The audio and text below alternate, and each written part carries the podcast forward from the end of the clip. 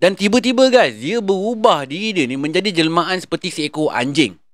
Dan menuju ke tapak tilas untuk menyelamatkan Widya ni.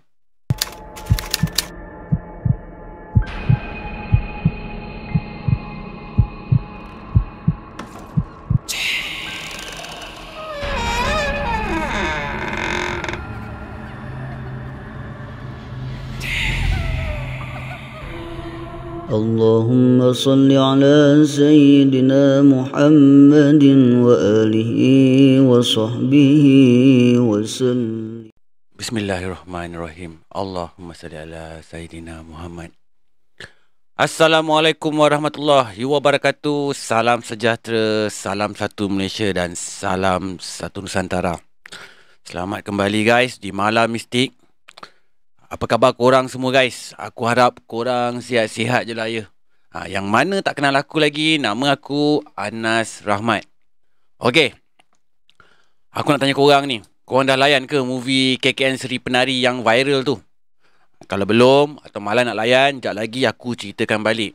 Ha, tapi video ni bukanlah aku nak review cerita KKN Seri Penari tu. Sama ada cerita tu best ke, tidak ke, seram ke, tidak ke. Yang tu terpulang pada korang yang menilainya sendiri mengikut budi bicara korang. Okay, video ni just aku nak ceritakan balik kisah KKN Seri Penari ni mengikut kefahaman aku. Ha, melalui cerita yang aku tengok dengan kisah-kisah yang aku baca melalui internet dan Twitter guys. Okay cerita aku nak sampaikan ni ringkas je. Aku dah pendek-pendekkan uh, supaya mudah difahami lah. Okay guys. Cerita ni berasal daripada seorang penulis di Twitter yang nickname-nya uh, ialah kalau tak salah aku Simple Man. Uh, cerita ni katanya berlaku kat sebuah perkampungan pedalaman yang diletakkan nama sebagai Desa Penari. Desa Penari ni bukanlah nama kampung sebenar ya guys. Ha, puas aku google pasal Desa Penari ni. Ha, tapi aku tak jumpa apa pun dan kat mana pun Desa Penari ni. Ha, tapi aku ada jumpa jugalah kampung-kampung lain yang digambarkan hampir sama dengan desa Sri, uh, apa desa penari ni. Antaranya dekat daerah Bayun Wangi ni uh, iaitu sebuah perkampungan yang terletak dekat kawasan timur dari Pulau Jawa. Ha, so yang ni nanti korang survey sendirilah nanti ha, kat mana kawasan yang dimasukkan tu. Sebab banyak sangat spekulasi yang mungkin kalau aku ceritakan nanti bercanggah dengan perkara yang sebenar yang nak aku sampaikan. Ha, kalau aku ceritakan satu-satu pasal uh, benda yang aku jumpa dekat dalam Google. So aku pun tak pasti yang masa tu betul, yang masa tu tak betul. Okay? Cerita ni katanya berlaku pada tahun 2009 ha, Lebih kurang 13 tahun yang lalu ha, Dan dikatakan filem yang dibuat tu Lebih kurang 70 hingga 8% Benar Berdasarkan kisah benar Okay guys Sebelum aku nak sambung cerita aku ni, aku nak minta bantuan korang yang mana belum subscribe aku tu, tekanlah butang subscribe tu dulu. Ha, tekan sekali butang loceng kalau korang nak menerima notifikasi daripada channel Anas Rahmat ni guys. Okay guys, aku tak nak sembang panjang-panjang. Tunggu apa lagi? Ha, let's jump to the story guys. Let's go.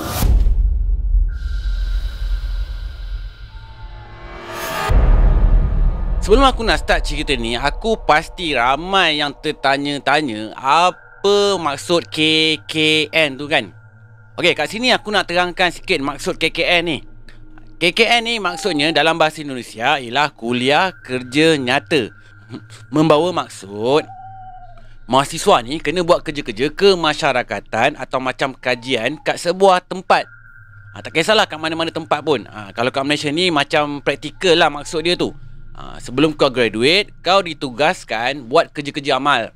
Ha, tapi KKN ni bezanya kau kena buat kerja kemasyarakatan. Ha, contohnya kau kena bantu warga kampung buat study macam mana nak dapatkan air bersih kat kampung dia. Ha, macam mana nak buat kampung tu ada elektrik ke, pakai ha, jana kuasa macam mana ke, solar ke kan. Ha, lebih kurang macam tu lah. Ha, kalau aku salah, tolong betulkan ya guys. Aku yakin ada pengikut-pengikut aku daripada Indonesia mungkin lebih faham maksud KKN ni. Betul tak? Okay guys, jom kita sambung cerita terus.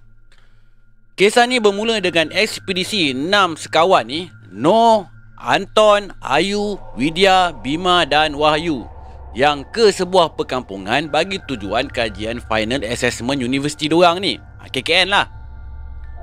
Sebenarnya guys, menurut sumber yang aku baca dalam cerita sebenar Ada 14 orang yang terlibat sebenarnya dalam program ni ha, Tapi hanya 6 watak je yang diambil untuk filem KKN ni Antara sebabnya Diorang tak nak cerita ni jadi celaru sangat dengan watak yang ramai. So diorang decide ambil nama watak yang penting je daripada 14 orang tu. Ha. Dalam 6 orang nama watak ni pula hanya Anton saja yang menggunakan nama sebenar dia. Ha, maksudnya nama sebenar dan nama watak adalah sama. Manakala yang lain pula hanyalah menggunakan nama samaran. Ha, tapi walaupun hanya nama samaran yang mereka ni gunakan, ha, nama tu berasal daripada 14 nama yang dicampur-campur menjadi watak yang digunakan dalam cerita KKN Seri Penari tu.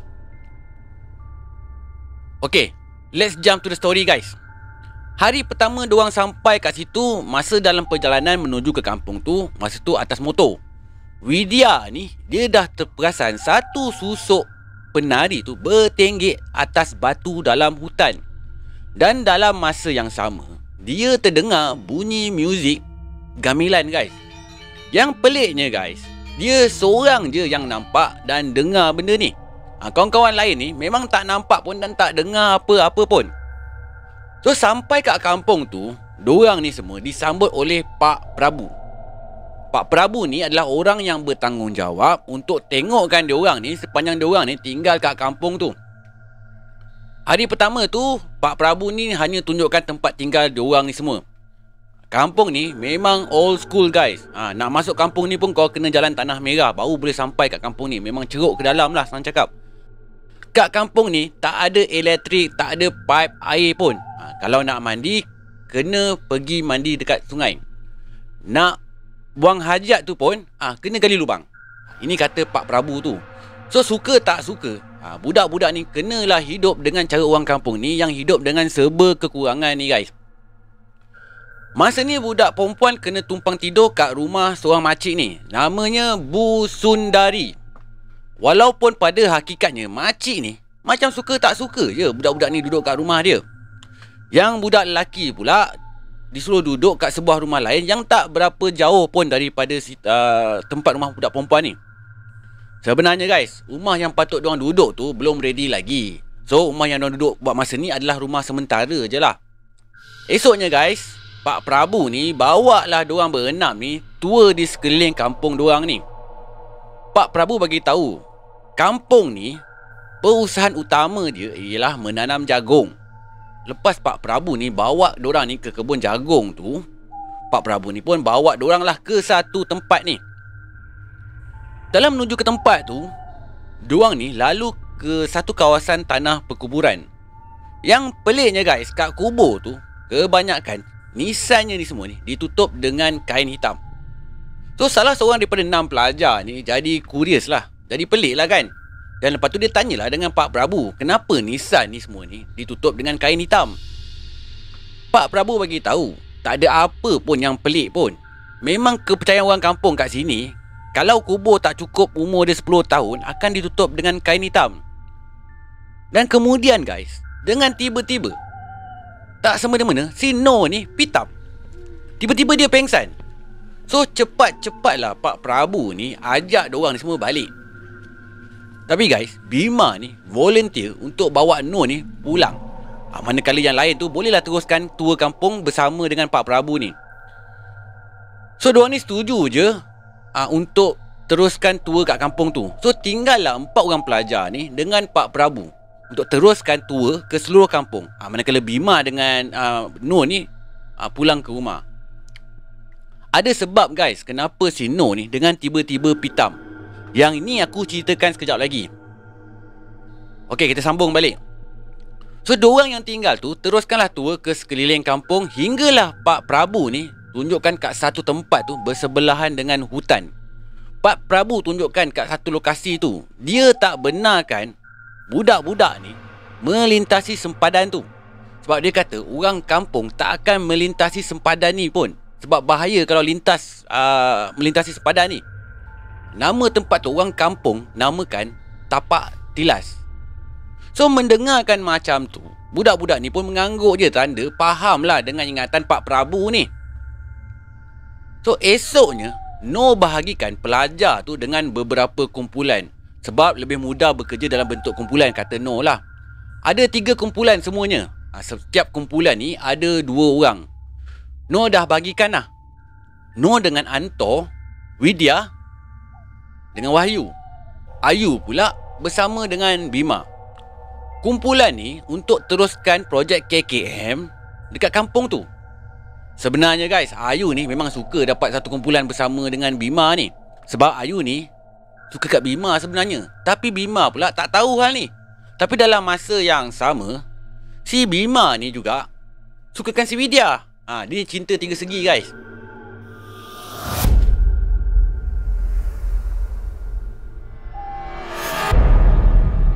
Untuk pengetahuan korang, No ni memang ada saka penjaga dia sendiri. Tanpa dia sedari sebenarnya. Senang cakap ada saka lah yang jaga No ni. Ha, saka ni sosok dia bentuk seperti seorang nenek. Namanya Mbak Dok. Ha. So kedatangan No ke kampung desa penari ni memang tak disukai oleh penduduk gaib kat kampung tu. So sebab itulah dari hari pertama lagi No sampai kat kampung ni dia sering diganggu oleh hantu-hantu ataupun jin dekat kawasan ni. Ada sekali tu, masa dia pergi mandi dengan Widya kat satu tempat ni.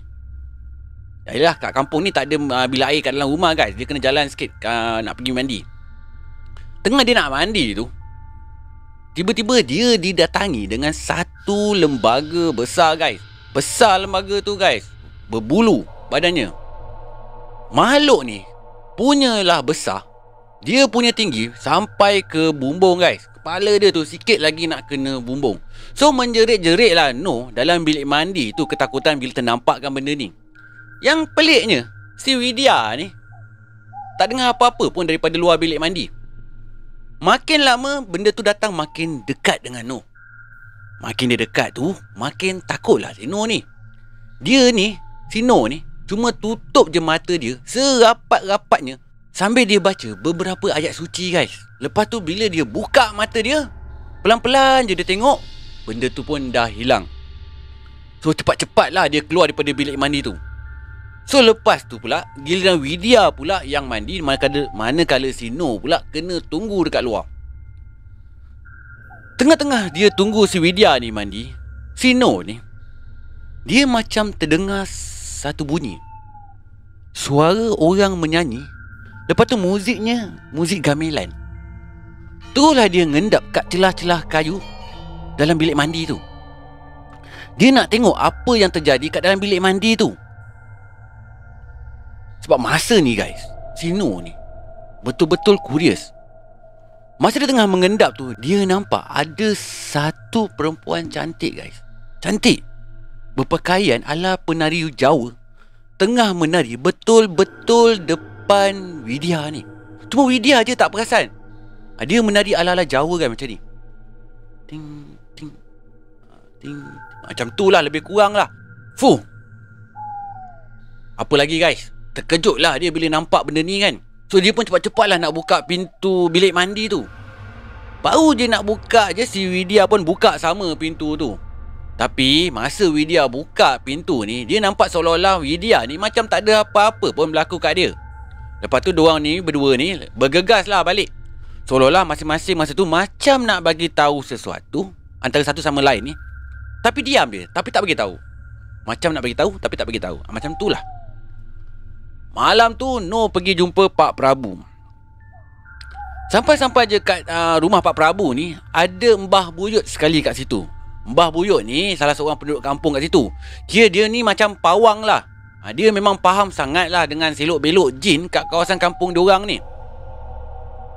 Yang lagi pelik guys, bila Noh sampai-sampai dekat uh, rumah Pak Prabu tu, dah ada tiga cawan kopi yang disediakan. Padahal kedatangan Noh malam tu tak dibagi tahu awal-awal pun. Ha, tapi diorang ni macam dah tahu-tahu je Noh nak sampai. Bila Noh sampai ni, kopi tu dah siap-siap ada dah. Ha, padahal masa Noh sampai ni, Noh nampak cuma ada Pak Prabu dengan Mbah Buyut je kat situ. So baru je No duduk. Mbah Buyuk ni suruhlah si No ni minum kopi tu. No ni dia rasa tak sedap jugalah kan?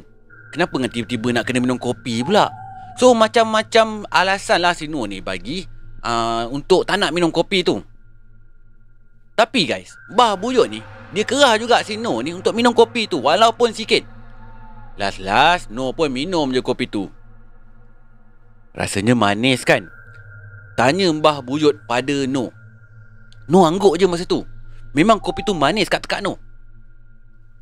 Sebenarnya guys Kopi yang No minum tu Pahit rasa dia. Kalau orang-orang normal yang minum. Hanya orang yang ada bela-bela Dengan jin ni Dia yang akan rasa manis. Tapi No minum Dia rasa manis. Bermaksud ada yang tak kena dengan No ni. Ha, Maksudnya No ni memang betul dia ada bela saka ni So malam tu Mbah Buyuk ni bawa No pergi satu kawasan ni. Ha, Tapi masa tu Pak Prabu pun ada sekali lah. Dia ambil seekor ayam kampung tu Lepas tu dia sembelih. Lepas tu dia pecikkan darah ayam tu ke atas batu. Dengan tiba-tiba guys Lembaga hitam yang kacau No masa No tengah mandi pagi tu datang. Dia jilat-jilat darah yang terpecik ke atas batu tu. Si No ni yang nampak kejadian ni jadi takut lah kan?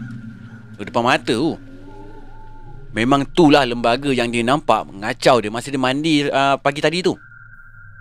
Si No ni pun tanyalah kat Mbah Buyut. Kenapa benda ni ganggu dia? Mbah Buyut ni bagi tahu kat No yang No ni dah bawa sesuatu masuk ke dalam kampung ni. Dan penduduk alam gaib kat kawasan kampung ni tak suka pun. Si No ni rasa lagi pelik lah. Dia rasa dia bawa pakaian dengan barang-barang penting je masa dia datang ke kampung ni. Mana dia ada bawa benda-benda yang bukan-bukan? Mbah Buyuk ni bagi tahu lagi, bukan kamu yang dibencinya. Orang yang menjaga kamu yang dibenci ni. So barulah si ni mula faham ada sesuatu entiti lain yang menjadi pelindung dia ni. Berbalik pada cerita dua orang berenam ni balik guys. Anton ni cakap dia rasa pelik dengan perangai Bima ni. Sebab setiap malam dia nampak Bima ni macam bercakap seorang-seorang kat dalam bilik dia. Kadang-kadang macam ada suara perempuan dengan dia dalam bilik tu. Tapi dalam bilik tu Bima ni sebenarnya seorang-seorang je. Sino ni tak percaya sebab dia kenal sangat dengan Bima ni. Bima ni orang yang jenis semayang pun tak tinggal. Takkanlah Bima ni nak buat macam tu. Takkanlah Bima ni nak bawa budak perempuan masuk dalam bilik dia kan. So Anton ni tunjukkanlah bilik Bima ni dekat Sino ni. Lepas tu dekat bawah katil Bima ni. Dekat bawah katil Bima ni ada satu barang macam barang-barang pemujaan tau guys.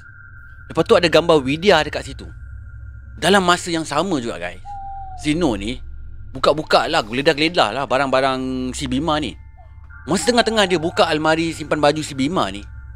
Tiba-tiba guys, keluar seekor ular warna hijau. Ular tu lalu je kat tepi-tepi diorang ni Lepas tu hilang. Keesokan harinya Sino ni nampak Bima ni keluar. So dia follow lah Bima ni Sampai ke satu tempat. Dan sampainya Sino kat tempat tu Dia terdengar Ada suara perempuan Dengan lelaki Kat satu bilik ni. Bilik ni terpencil je guys. Tak ramai pun orang datang kat tempat ni. So Sino ni jadi makin curious. Suara siapa kat dalam tu Rupa-rupanya guys Dia dengar suara lelaki dengan perempuan tu Tengah berhubung intim guys Tengah having tu ha, Tengah buat tu tu ha. Dan dia pun tunggu Rupa-rupanya guys Bima dengan Ayu yang keluar daripada bilik tu Diorang ni masa lepas keluar tu Baru je lepas mm-mm. Ha. Baru lepas mm-mm lah Bermadu as, as ha. Aku segan nak cakap So memang kantoi bodoh lah Dengan No ni kan Allahu Akbar So No memang marah masa tu dekat si Bima ni dengan si Ayu ni. Dia tak sangka lah kawan-kawan dia ni buat tak senonoh kat kampung ni. So Bima pun terangkanlah keadaan sebenar apa yang berlaku. Sebenarnya guys, dia rasa dia terperangkap kata dia. Dia buat perjanjian pada jin tu. Satu hari tu, dia bermimpi. Dia nampak badan Widya ni dililit dengan ular yang banyak. So cara untuk selamatkan Widya tu adalah membuat apa yang disuruh oleh si jin ni. Jin yang dimaksudkan uh, Bima ni adalah Badara Wuhi. Ha, susah juga nak sebut nama dia. Badara Wuhi. B A D A R A W U H I. Badara Wuhi. Sosok tubuh perempuan ni memang cantik guys. Sosok tubuh Badara Wuhi ni Lepas tu dia berpakaian seperti macam seorang penari, penari penari yang ni ah, yang Jawa tu. Ha. Penari gamelan.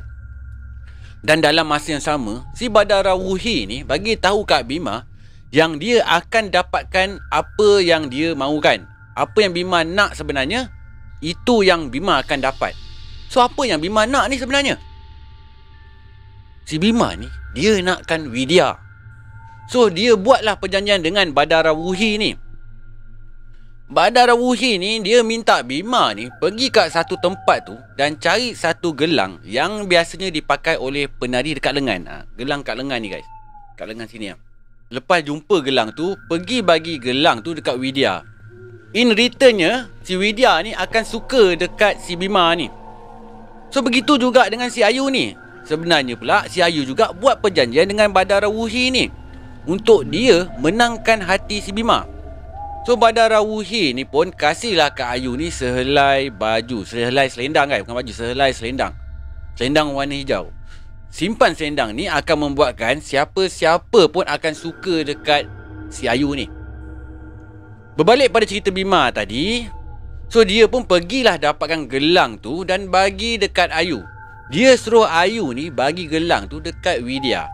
Tapi malangnya guys Si Ayu ni tak bagi pun kat Widya Buat apa dia nak bagi kat Widya kan? Sebab dia sendiri pun suka kat Bima. So malam tu Bima ni ceritalah kat Noh Semua perkara yang dia dah buat. Dan dia ni betul-betul kesal dengan apa yang berlaku.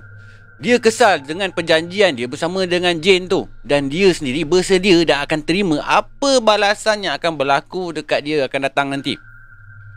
So malam tu si Noh ni ambil keputusan. Dia cakap dengan semua kawan-kawan dia KKN Desa Penari ni harus dibatalkan. So esoknya semua akan balik dan tinggalkan Desa Penari ni. So bila si No ni dah buat keputusan macam tu, ramailah yang kecewa dengan tindakan si No ni. Tapi apa nak dibuat kan? Kawan-kawan diorang pun dah langgar janji sampai ada yang buat maksiat kat kampung tu walaupun mungkin diorang ni tak sedar apa yang diorang buat tu. So malam tu guys. Malam finally lah senang cakap. Masa tengah-tengah tidur ni Tiba-tiba Widya ni tersedar. Dia nampak Si Bima ni Keluar daripada rumah. Si Widya ni ambil keputusan Untuk follow ke mana Bima ni pergi. Hinggalah sampai ke satu tempat tu Dia nampak Bima ni Masuk ke dalam satu bilik tu. Dia pun intai lah daripada luar tu Dan dia nampak Bima ni Tengah mandi dalam satu kolam ni yang dipenuhi dengan ular-ular kat dalam air tu guys. Widya ni jadi panik bila dia nampak macam tu. Dan bila dia toleh ke belakang pula, rupa-rupanya dia ni, si Widya ni telah dikepung dengan penduduk kampung gaib tu. Dan penduduk kampung gaib tu bawa si Widya ni pergi berjumpa dengan Badara Wuhi ni. Badara Wuhi ni dia desak Widya supaya tinggal dekat kampung ni dan jadi penari. Tapi Widya tak nak lah kan? Badar Rawuhi ni desak lagi. Tapi Widya tetap berkeras. Yang dia tak nak. Lepas tu guys Si Badar Rawuhi ni Tunjukkan dekat Widya ni Kawan dia. Si Ayu ni. So si Widya ni nampak lah Ayu ni Yang masa tu Telah pun berpakaian cantik. Cantik oh Ayu masa tu. Dan menari gamelan kan Menari ni ha. Si Ayu Widya ni sebenarnya boleh nampak masa tu muka Ayu ni macam tak rela je dengan kejadian ni. Macam tak suka je, macam nak tak nak je. Tapi dia ni tetap juga menari. Macam terpaksa tau. Makin lama makin rancak si Ayu ni menari. Dan dalam masa yang sama Widya ni pula dikepung dengan penduduk kampung gaib ni. Sambil diorang menari kelilingi Widya ni. Widya jadi makin tak keruan masa ni guys. Sehinggalah dia dengar satu suara salakan anjing. Dan bila dia tengok ada seekor anjing Seolah-olah memanggil dia dan tunjuk ke arah jalan keluar. So Widya ni teruskan mengikut haluan anjing tu. Dalam masa dia nak pergi tinggalkan tempat tu Dia masih nampak kawan dia si Ayu ni Masih menari dalam keadaan yang keterpaksaan guys. Dalam keadaan yang terpaksa Bukan kerelaan dia Keadaannya terpaksa. Masa ni Widya ni memang tak mampu langsung nak bantu si Ayu ni dia tinggalkan je Ayu ni kat situ bersama dengan Badar Rawuhi ni. Fuh. Sedih guys hati dia sebenarnya nak tinggalkan si Ayu ni. Tapi apa dia boleh buat? Dia tak mampu bantu apa-apa pun. Sebab diri dia sendiri perlu dibantu.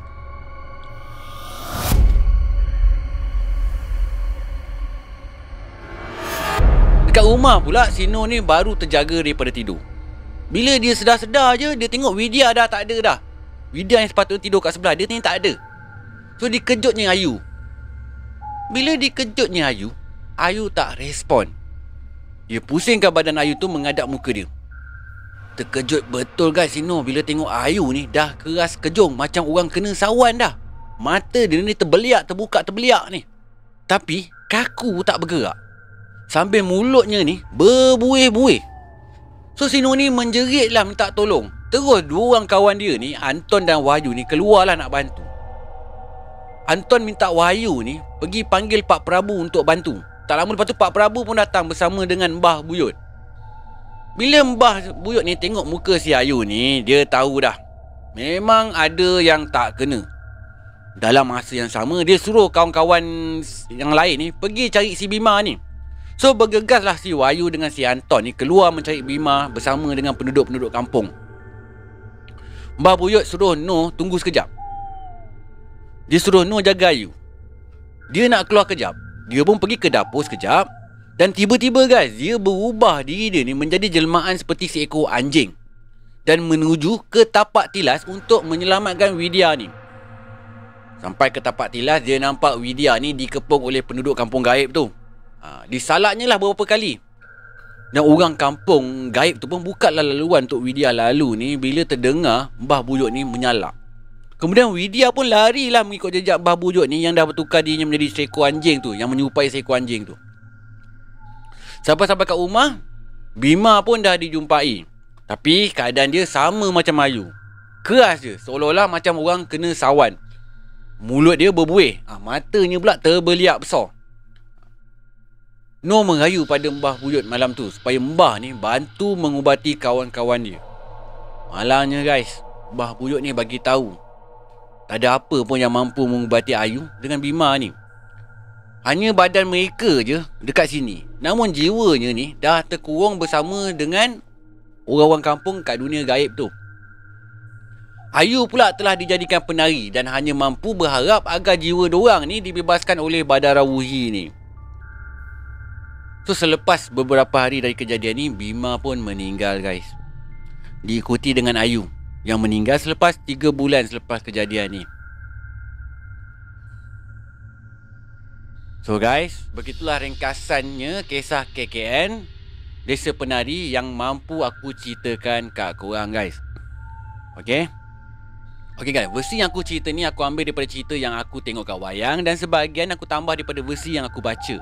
So, siapa-siapa yang belum tengok movie ni Aku sarankan korang pergilah tengok Aku minta maaf kalau aku dah spoilkan cerita ni.